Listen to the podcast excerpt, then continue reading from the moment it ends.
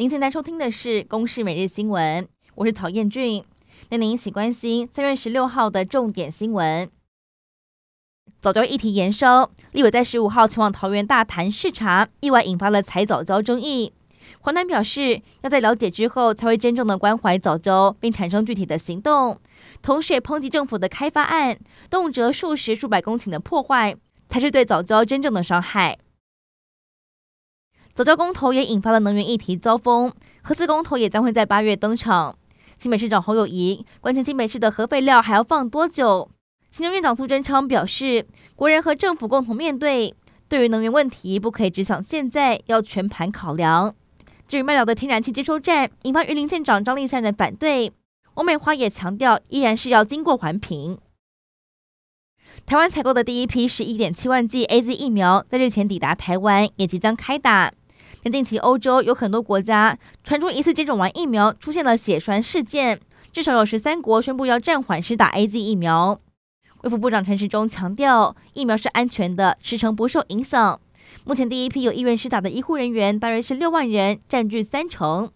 疫情指挥中心的发言人庄人祥认为，目前还没有调查完毕，乐观认为愿意接种的人应该会超过六万人。台中市大肚山靠近的清新温泉饭店，还有成功岭营区一带，十五号在九号公墓发生了火烧山。虽然晚间十点钟扑灭，结果十六号又复燃。由于水情严峻，这场大肚山火烧山一度借用了饭店的储备用水。有生态专家指出，大肚山在每年清明前后的火烧山，今年因为干旱的影响，对整体的生态环境冲击更是雪上加霜。水情严峻，对于用水大户，政府计划要开征耗水费，但其实，在五年前已经修法通过，却迟迟没有上路，理由是担心会带动物价上涨。但有环团就表示，台湾的水价过低，用水大户每个月的用水量动辄上万度，却和民生用水价格差不多，并不合理。而且征收耗水费，并不会影响到民生用水。时代力量的立委就建议政府，中南部几乎没有下雨。耗水费应该要尽快在三月底之前开征。